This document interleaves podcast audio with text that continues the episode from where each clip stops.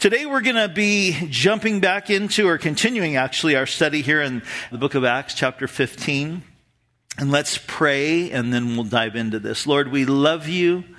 God, we thank you for all these boxes before us today that are going to be heading to different parts of the world to bless needy kids. God, we pray that you would put your hand on every single one of them, that you would touch um, kids and that they would receive the gospel. Lord, we also want to pray for just everything happening in Israel right now. God, we pray that these uh, demonic terrorists of Hamas, that they would be eliminated. Um, God, we pray for um, just your victory to take place there. God, we pray for all of the people on both sides, uh, civilians who have been um, injured, that you would um, just bring comfort. Lord, for those who have lost loved ones, that you would comfort. But God, we pray for the peace of Jerusalem. We pray, Lord, for the leaders of Israel.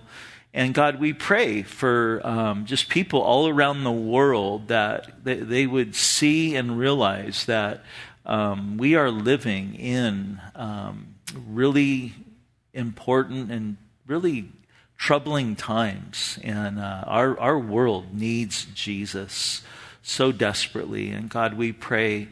Um, for you just to be moving and working on hearts. And we pray today that you would minister your word to our hearts as we open up the pages of the scriptures here today in Jesus' name. And everyone said, Amen. You know, one of the most discouraging words in the English language is the word no. How many of you love the word no? Not a big fan of uh, that word. And uh, kids don't like it. They hate it. You know, mommy, can I have some ice cream? No, sweetheart, you can't have any ice cream. It's almost dinner time. You know, I think taking kids to a store today. I mean, it can be super difficult. I always have to prep my grandson Josiah when we're going. I'll say, okay, Josiah, we're not getting anything for you today. You, understand that? You know, we're going for Mimi. She needs us to pick up something. Know, but still, all throughout the store, no. Josiah, no, you can't have. What did I say, Josiah? You know, and, and that's the way um, that it is. And it's really not any easier in the Christian life because God often says no to us. How many of you have ever had God say no to you before? I have. And you know, it's been said that God um, always answers our prayers, that He answers um, yes, and we love that, right? We get excited about that. Um, he also will answer uh, wait, and oftentimes that comes in the form of silence, right? He's silent.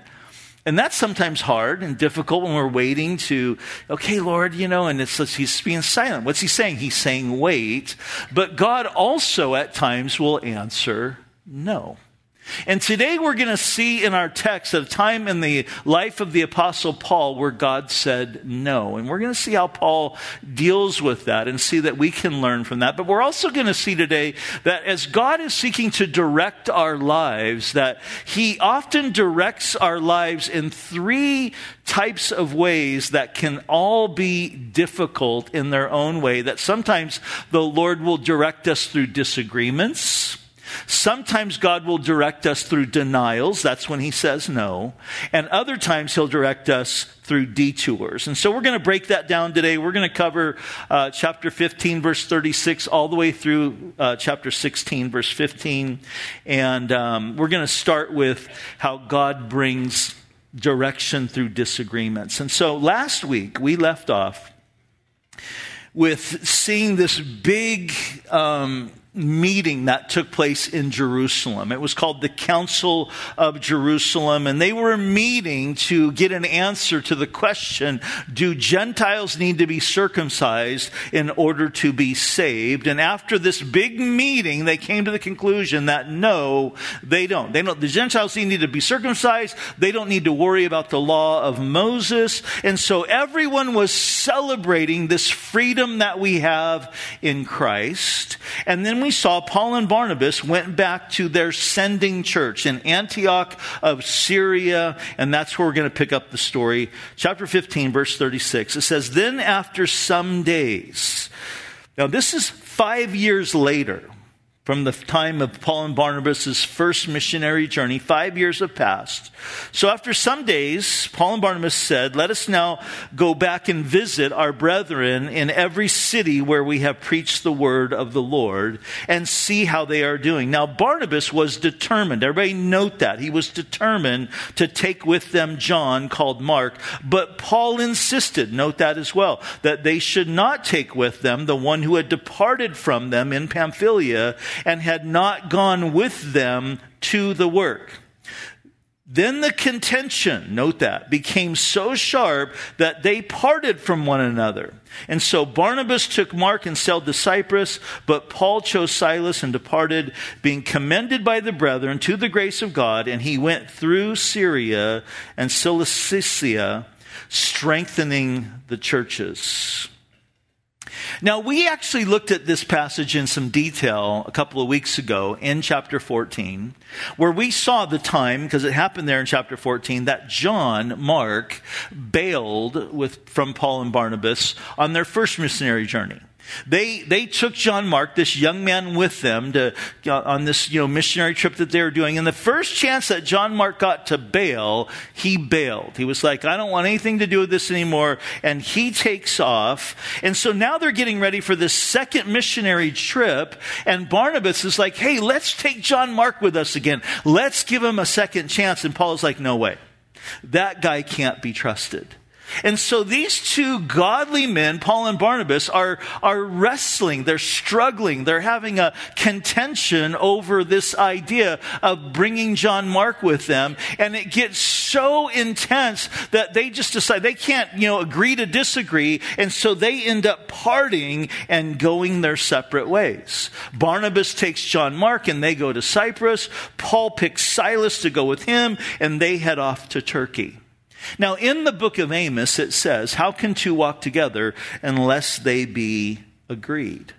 And the interesting thing about this story between John, or excuse me, Barnabas and, and Paul is the Bible doesn't tell us who was right or who was wrong.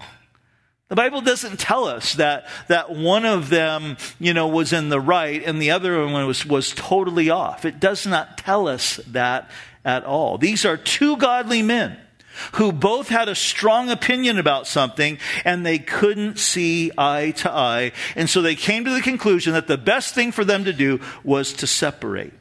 And the result of that is there ends up being now two ministry teams going out instead of one.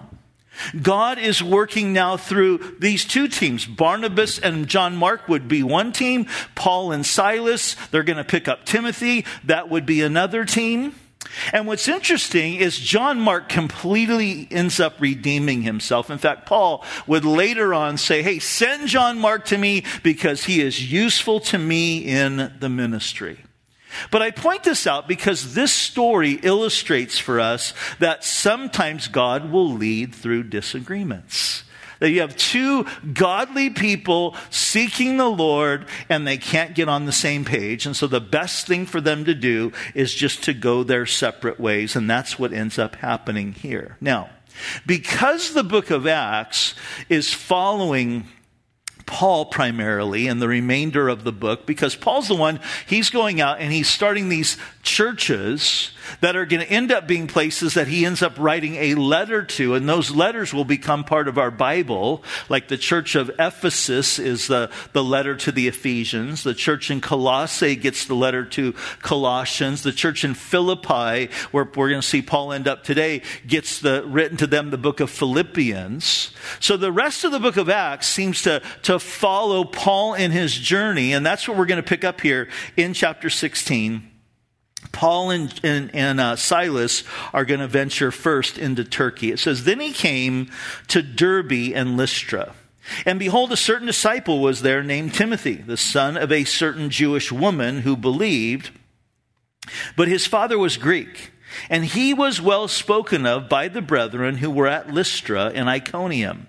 And Paul wanted to have him go on with him, and he took him and circumcised him because of the Jews who were in that region, for they all knew that his father was Greek. And as they went through the cities, they delivered to them the decrees to keep, which were determined by the apostles and the elders at Jerusalem. So they're telling all of the, you know, Gentile believers that they don't need to be circumcised. They don't need to worry about the law of Moses. Everything that we talked about in our study last week, that's what they're going and sharing. And so this was the response, verse 5. So the churches were strengthened in the faith and increased in number daily. So Paul and Silas head off to visit the churches that Paul and Barnabas had planted on their first missionary journey there in Turkey. And the first place they come to is the city of Lystra. And those of you who have been with us remember what happened to Paul when he was in Lystra, that the you know, Jews, you know, rose up against him and they literally pelted him with rocks. They stoned him until they thought he was dead. Some people think that Paul actually died and was revived by the Lord there in Lystra. And so Paul's left for dead. People are gathered around him, and suddenly he revives. He gets up, he walks back into the city. It was a very dramatic time. Well, five years have passed. And upon his return now to Lystra, there's a young man named Timothy that catches Paul's eye. Timothy is called here a disciple. His life has been impacted by the gospel. And we're told in verse 1 that his mother was Jewish and his father was Greek. That Timothy is the product of a mixed marriage. And so, because of that, because his father was Greek, he wasn't circumcised. But Paul is wanting to take Timothy with him on the rest of this missionary journey. He wants him to co labor with him and minister with him. And so, because of that, Paul ends up having Timothy circumcised. And I'm sure some of you right now are kind of scratching your heads going, why?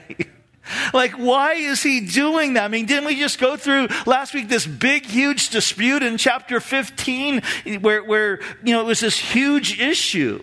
And Paul was leading the charge. You know, last week we saw where it was like, no, the Gentiles, they don't need to be circumcised. So why is Paul doing this now? Why is he having Timothy be circumcised? And some have even suggested that this was a major compromise on the part of Paul, that he was caving into the pressure.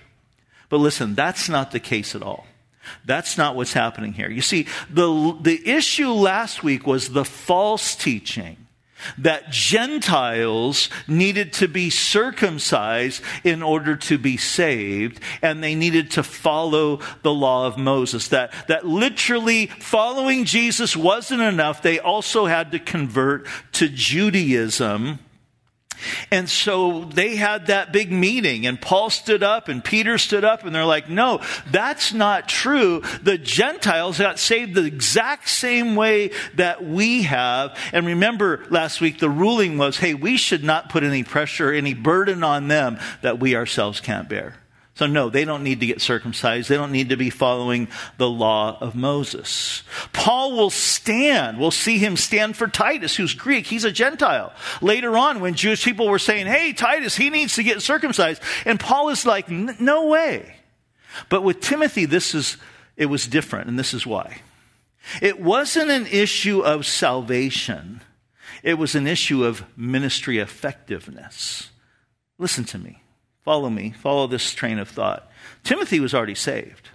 But because Timothy was Jewish, Paul knew that the, his being uncircumcised would be a stumbling block to the very Jewish people they were wanting to preach Jesus to the very Jewish people that they were wanting to share the gospel with. So it had nothing to do with salvation, but it had everything to do with ministry effectiveness. And, and, you see, Paul would later speak of his ministry philosophy in 1 Corinthians chapter 9. Let me read it to you. It should be on the screen.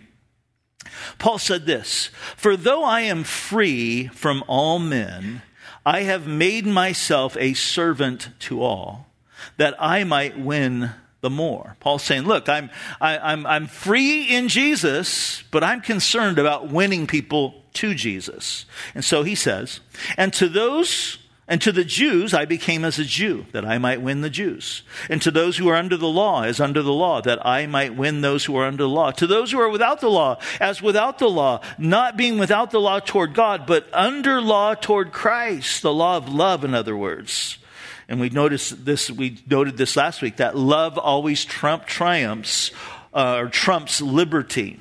And Paul says this, that, that I might win those who are without the law, to the weak I became as weak, that I might win the weak. And then here's his concluding statement. I have become all things to all men, that I might by all means save some. So this is Paul's ministry philosophy. To the Jews, I'm going to become as a Jew. In other words, I'm going to, I'm going to relate to. I'm going to I'm going to connect with their customs because I don't want there to be any stumbling block between them hearing the gospel.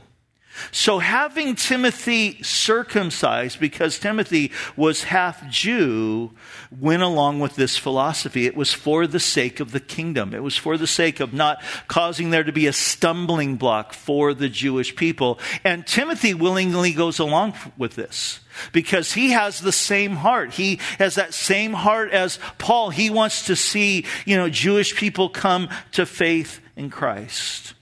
And Timothy would become known as Paul's son in the faith. Six times in six epistles, he would refer to him in that way. And Paul was touched by Timothy's willingness to sacrifice for the kingdom of God. And, and I want to just pause here for a second and ask this question. What about you and me?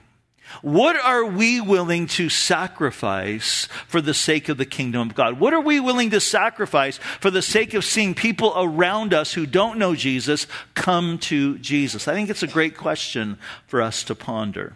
But let's pick up the story here in verse 6 where we see the second way that God directs. The first was through disagreements, the second is through denials. We'll pick it up, verse 6. Now, when they had gone through Phrygia, and the region of Galatia, they were forbidden by the Holy Spirit to preach the word in Asia. Now, pause there for a minute and give me your attention. Paul finishes his ministry in Galatia, and he really wants to go into Asia Minor. In fact, he wants to get to Ephesus. Ephesus was a major city in Asia Minor, and Paul's thinking was is if Ephesus can get impacted with the gospel of Jesus Christ, it could end, end up impacting the whole region. It was a very smart thought. It was a great idea. But we're told here that Paul was forbidden by the Holy Spirit to preach the word down in Asia. Doesn't that seem weird? I'm sure Paul is thinking to himself that he's like, like maybe, maybe contemplated, Lord, you told us. You told us to take the gospel into the whole world and make disciples of all nations. And Lord, I, I want to go to Asia Minor. They need Jesus. But he's forbidden, it says, by the Holy Spirit. That seems kind of weird.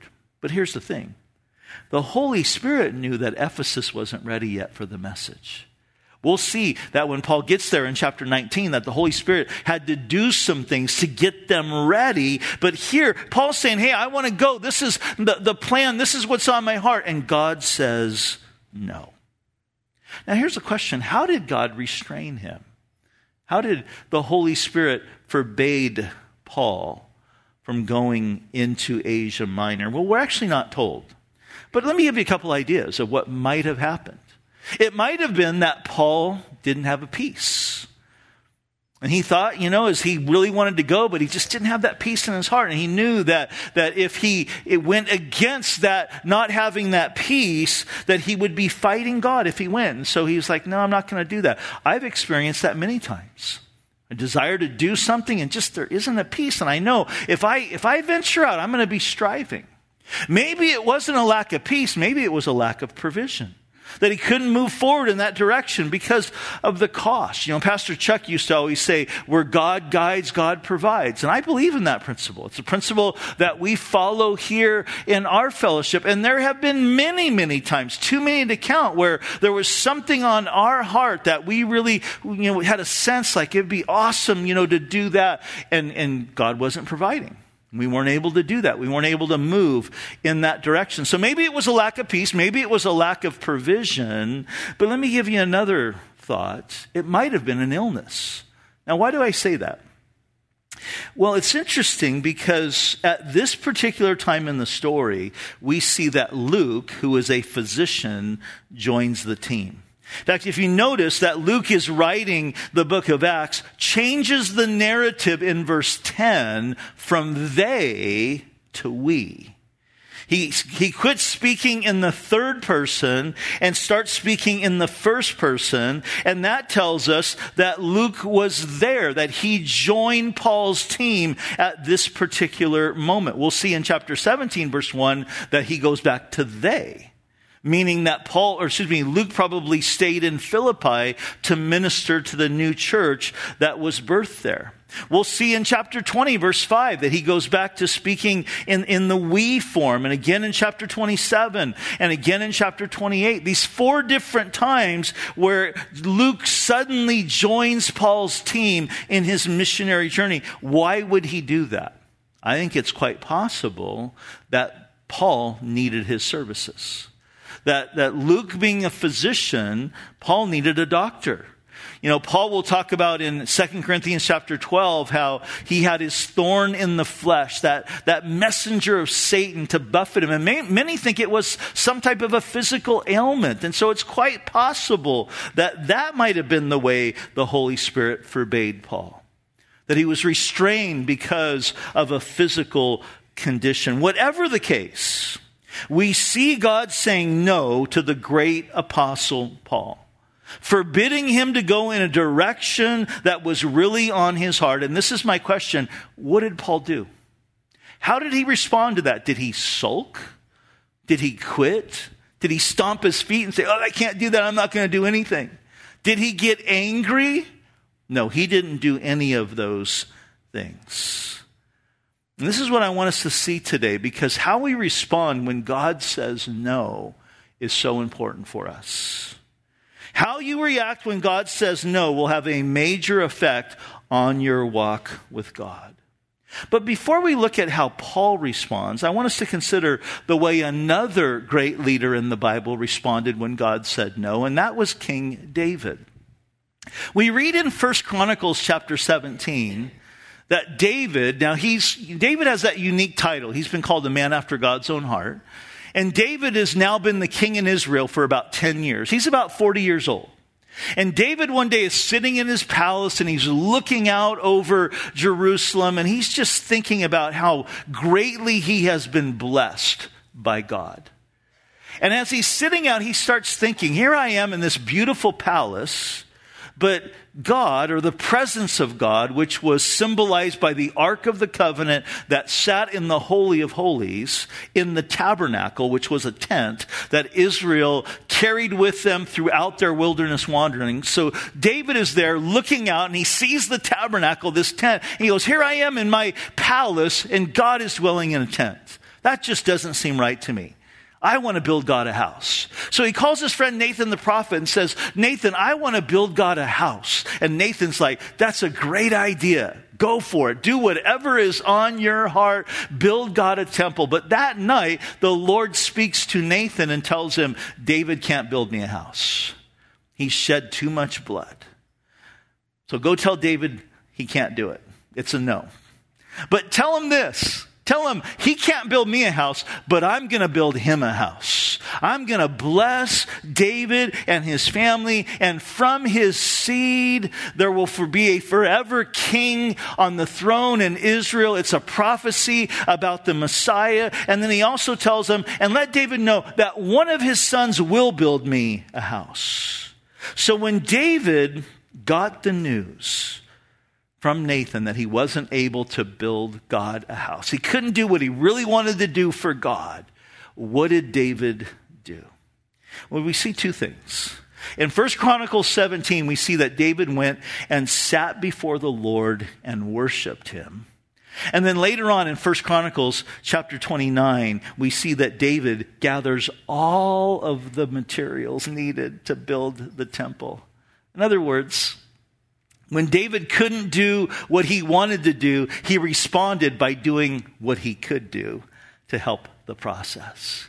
But he starts by going in and sitting before God. First Chronicles 17, 16. David went and sat before the Lord.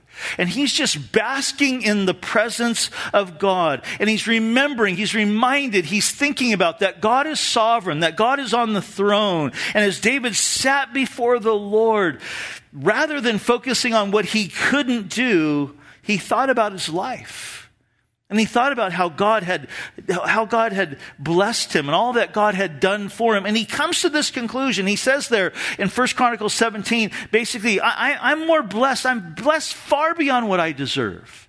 He puts it this way Who am I, O Lord, and what is my house that you have brought me thus far? O Lord, there is none like you, nor is there any God beside you. This is such an important thing for us to learn. Listen, when, when you get a denial from God, when we get a denial from God, when we get a no, we need to remember this that Jesus is King, that Jesus is on the throne, that our Heavenly Father knows best, and we need to worship Him. We need to just sit before Him and worship Him for who He is. Perhaps you're confused today as to why the Lord is saying no to you.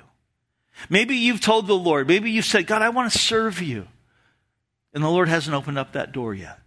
Or maybe you've said, Lord, I really want to serve you in this particular way. And God hasn't allowed you to do that. Maybe you've been praying that God would heal you. And He said no, just like He did with Paul. Maybe he's saying to you what he said to Paul Hey, my grace is sufficient for you. My power is going to be perfect, made perfect in your weakness. Maybe you've been saying, Lord, I want to start this business and I really, Lord, I want to honor you with the, the proceeds and, and, and God hasn't allowed that to come together. Maybe you have been wanting to get married and you thought you found just the right person and then all of a sudden things just seem to fall apart and you're wondering why. Lord, what is going on? Maybe you thought a job was opening up for you that you looked at and thought, this is the perfect job. This is the job that I need, and it just seemed perfect. But then all of a sudden the door closed. How are you going to respond when God says no? When God says no, or when God shuts a door, we need to be very, very careful that we don't grow bitter at God and angry with God. That we don't become discontented. And so the first thing that we need to do is do what David did and sit before the Lord and consider his faithfulness. We need to sit before the Lord and think about all the ways that he has already blessed our lives. We need to sit before the Lord and consider all the ways that He's been faithful to us. It's like that song we sometimes sing, Evidence. That we're speaking and we're looking at, at the evidence of God's faithfulness in our lives, starting with the fact that you are saved, that you were on your way to hell and now you're on your way to heaven. Starting with the reality that you have a relationship with God now that you didn't have before, that you have an inheritance in Jesus, that you have, because you belong to Jesus, a destiny to look forward to. Guys, we're blessed. We're blessed. We have been blessed far more than we deserve. So, can I encourage you? Can I encourage me? Start counting your blessings instead of focusing on what you don't have. Instead of focusing on God saying what God has said no to. So that's the first thing that we see that David does. He goes and he sits before the Lord and worships. But the second thing that he does just so blesses me. First Chronicles 29 again. What, what he does is he goes and he gathers together all the materials. He gathers the timber, the gold, the silver. He has plans drawn up. He meets with the architects. When, when God said, no, you can't build the temple, David said, okay, I'm going to use my means and my resources then to do everything I can to make sure it happens. And here's the application for us. Perhaps you can't do something that you've been wanting to do. What can you do? Maybe you've been wanting to go on the mission field, and God has said, Nope, that's not what I have for you right now. Well, you can pray, you can give, you can help send somebody else. Maybe you're at an age right now, or you have a disability right now that you can't do what you used to be able to do. Instead of focusing on and getting, you know, upset about that, think about, ask the Lord, look at what can I do? What have you given me, Lord? What have you given me? What abilities? What resources? What time? I want to use that to do what I can do. That's what David did. And it's the exact same thing that we see the apostle Paul doing here in Acts chapter 16. God says, Paul, you can't go into Asia Minor. And so what does Paul do? He keeps on moving forward. Look at verse 7. And after they had come to Mysia, they tried to go into Bithynia, but the Spirit of the Lord did not permit them. Here's another no. He's not getting upset though. He just keeps going forward.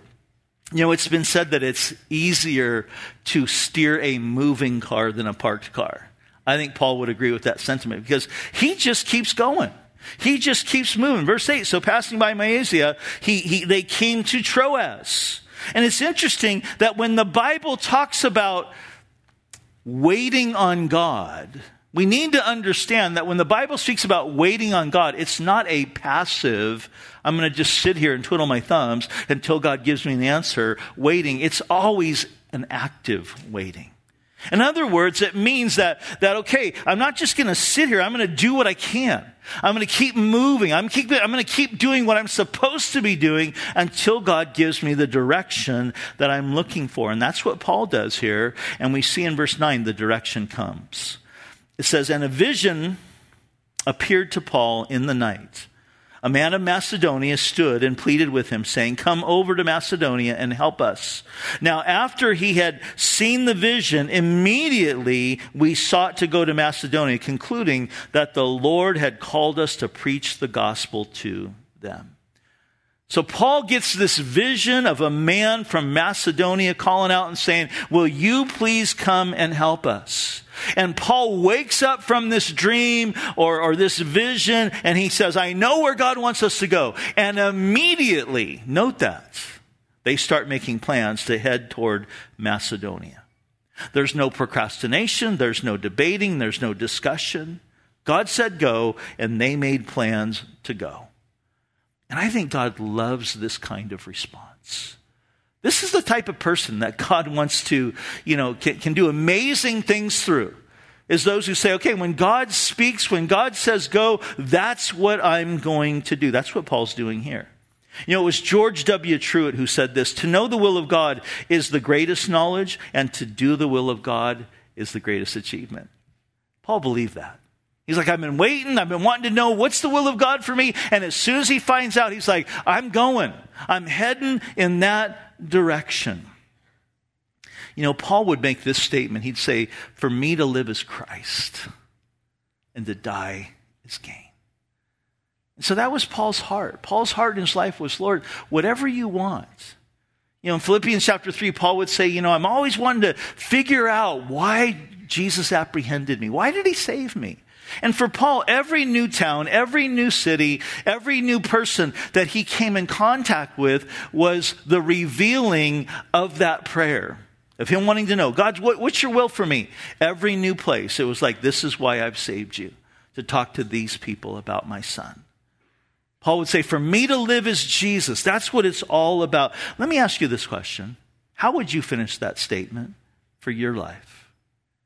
For me to live is fill in the blank. Well, I think a great way to answer that question is this. A great way to answer the question what is, what is God's will for my life in this season? What and who? Here's how you answer that question What and who has God given you to take care of? That's a great way to answer that question. For me to live is, well, what and who has God given you to take care of? Where has God called you to serve? Where has God called you to give your time, your attention, your resources, your gifts, your abilities. Where and how and who has God called you to use those things? The best thing that we can do is we discover God's will. And our greatest achievement is to follow that through. And so that's what we see Paul doing here. He immediately responds in obedience. And then we see verse 11. Therefore, sailing from Troas, we ran a straight course to Samothrace.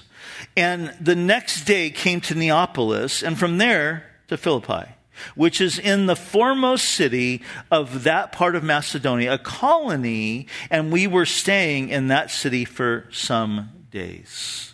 So Paul arrives in Macedonia, a city, the city of Philippi, and he's looking for a man, because that's what he saw in his vision a man. Man from Macedonia calling out, come and help us. And here we see the third way that God is going to direct Paul, and that's going to be through a detour. Paul arrives looking for a man, and what he encounters is a woman's meeting. Look at verse 13. And on the Sabbath day, we went out of the city to the riverside where prayer was customarily made, and we sat down and spoke to the women who met there. On the Sabbath days, when the Jewish people, or Jewish, those who had converted to Judaism, would meet, and if there was no synagogue in a city, they would meet down by the river. They would meet down by the sea. And so there's no synagogue in Philippi. So he goes down to the river. And as he goes down there, he sees a group meeting, but what he finds is a women's prayer group. Now, I got to tell you, if this was me, I might have been prone to say, This isn't it. We're looking for a man. Paul doesn't do that. Paul sees this as a divine appointment. And here's what we learn from Paul about when God puts a detour in your path. Listen to me. Don't get distracted by the detour but instead pay attention to who God puts in front of you. Because the who God puts in front of you might very well be the divine appointment that God is leading you into.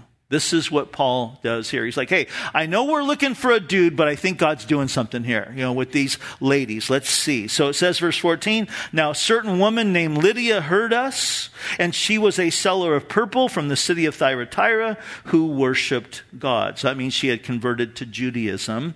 And th- the, uh, seller of purple dye was really, really expensive. So Lydia is trading and selling in, you know, fine um, linen and wool goods. And so she's a woman of means. A, a wool, um, something that had been dyed uh, with purple, wool had been dyed purple was, you know, today upwards of like $300. It was very, very expensive. And so God's moving, and it says, the Lord opened her heart to heed the things spoken by Paul. And when she and her household were baptized, she begged us, saying, If you have judged me to be faithful to the Lord, come to my house and stay. And so she persuaded us. So we see here this, this businesswoman Lydia ends up getting saved. She gets baptized. She becomes a follower of Jesus. Because Paul, when he gets this detour, is paying attention to what God and who God has put in front of him.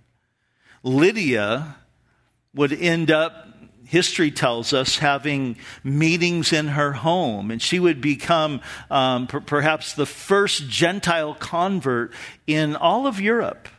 And so God had worked through her. And so we see here that sometimes God directs us through disagreements, that we might part ways to head in a new direction. That God sometimes directs us through denials. And when God says no to one thing, we need to be thinking about what can we do? We need to sit before him and worship him as the one who is on the throne. And when God directs us through detours, we need to pay attention to who God put in front of us. So the question is today, I'm going to call the band to come up right now, but as we close today, maybe in your life today you've been dealing with a denial. God's been saying no to you about something. Can I encourage you today, before you leave this place today, to just sit before Him and worship Him? Can I encourage you today to just sit before the Lord and, and just think about the, the ways that He has blessed you, the blessings that He has given to you. And then as you do that, can I encourage you to think about okay, Lord, you're saying no to this, but what can I do? In what way can I move? If the Lord has put a detour in front of you right now that has just had, have you confused, can I encourage you today to just pause and stop and start paying attention to who and what God has put in front of you? Let's pray together. Father, we thank you that you are the God that seeks to direct us and to move in our lives.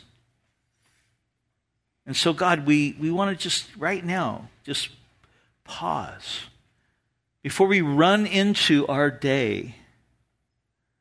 And God, we want to think about not what you're saying no to, but all the yeses, all the ways that you have blessed us, starting with the fact that we're saved, that we know you, that we have a reason to rejoice.